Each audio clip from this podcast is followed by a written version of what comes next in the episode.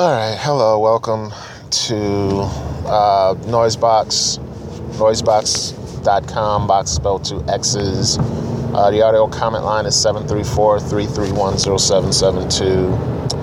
Can reach me at Derek, that's D E R E K, at deliberatenoise.com. Uh, this is going to be very short. I've been trying for almost a week now to uh, podcast. I've just been not able to do it. But there's something that happened last night, and this may fall under the category of too much information, so you may want to just go ahead and skip this episode. I would not mind one bit. But I think I've mentioned, at least maybe on this podcast, maybe another one, I have a condition called ulcerative colitis. Okay which uh, means that uh, there are times when my uh, colon gets so, I don't know, confused, inflamed, angry, mad, that uh, if I if there's a flare up, I need to be near a bathroom. Okay. Um, I had one major flare up uh, a few years ago where one weekend I went to the bathroom um, over 40 times. Okay. And when I mean that, I mean I don't, not just I'm sitting there and I'm passing gas. I mean stuff came out 40 times. All right, in two days. Um, and since then, I've had minor flare-ups, um, and that usually has to do with me eating food I'm not supposed to because I also have a lot of food allergies. Um, and I think that they, they go hand in hand. Where if I eat something I'm not supposed to, that will uh, inflame, that will cause a reaction, which will inflame the colitis, which will make me think to myself, why did I eat that? Um, I think a couple of weeks ago when I was at work, ended up going to the bathroom like maybe six or seven times in eight hours. Okay, so I mean it's it's it's a struggle.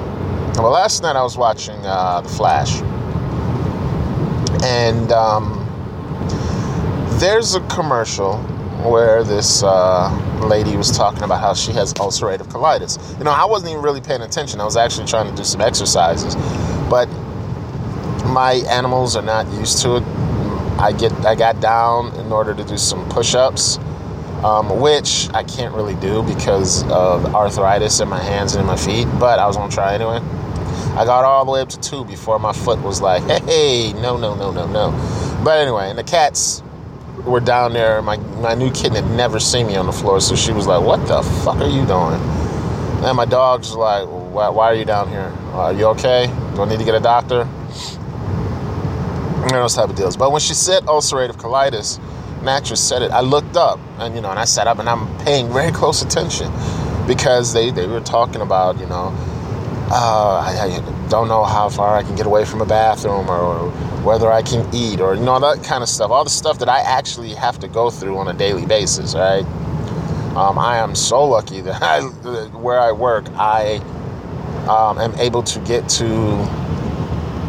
uh, the, the, restroom um, quicker than almost anyone else in the building to that particular uh, restroom. All right, um, I'm probably closer than just about anybody. There may be one other person, but um, when I'm, uh, you know, so I have to be very careful. And so I'm listening to it, and this lady talks about this this drug. I want to say it's called Humira Humira or something like that. And I'm like, wow, this, you know, it doesn't cure because there's really no cure for ulcerative colitis, but it will help uh, treat, it'll help lessen the symptoms, right? And so I'm all in.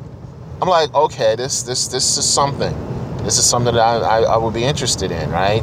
Even though I owe like $400 to my doctor and I have to pay that off before I can go see him, um, which is why I'm exercising so I can lose some weight, so the blood pressure will come down so that next time I go there, he won't hit me up for a gang of, of, of cash, right? Um, I will pay him, and it won't be, oh, yeah, here, you need to take this medication and this medication, and we need this. He can just say, oh, wow, you lost a lot of weight. Here, here's a sucker. Now, what about this Humira? Oh, anyway, so I'm gonna talk to him about Humira, right?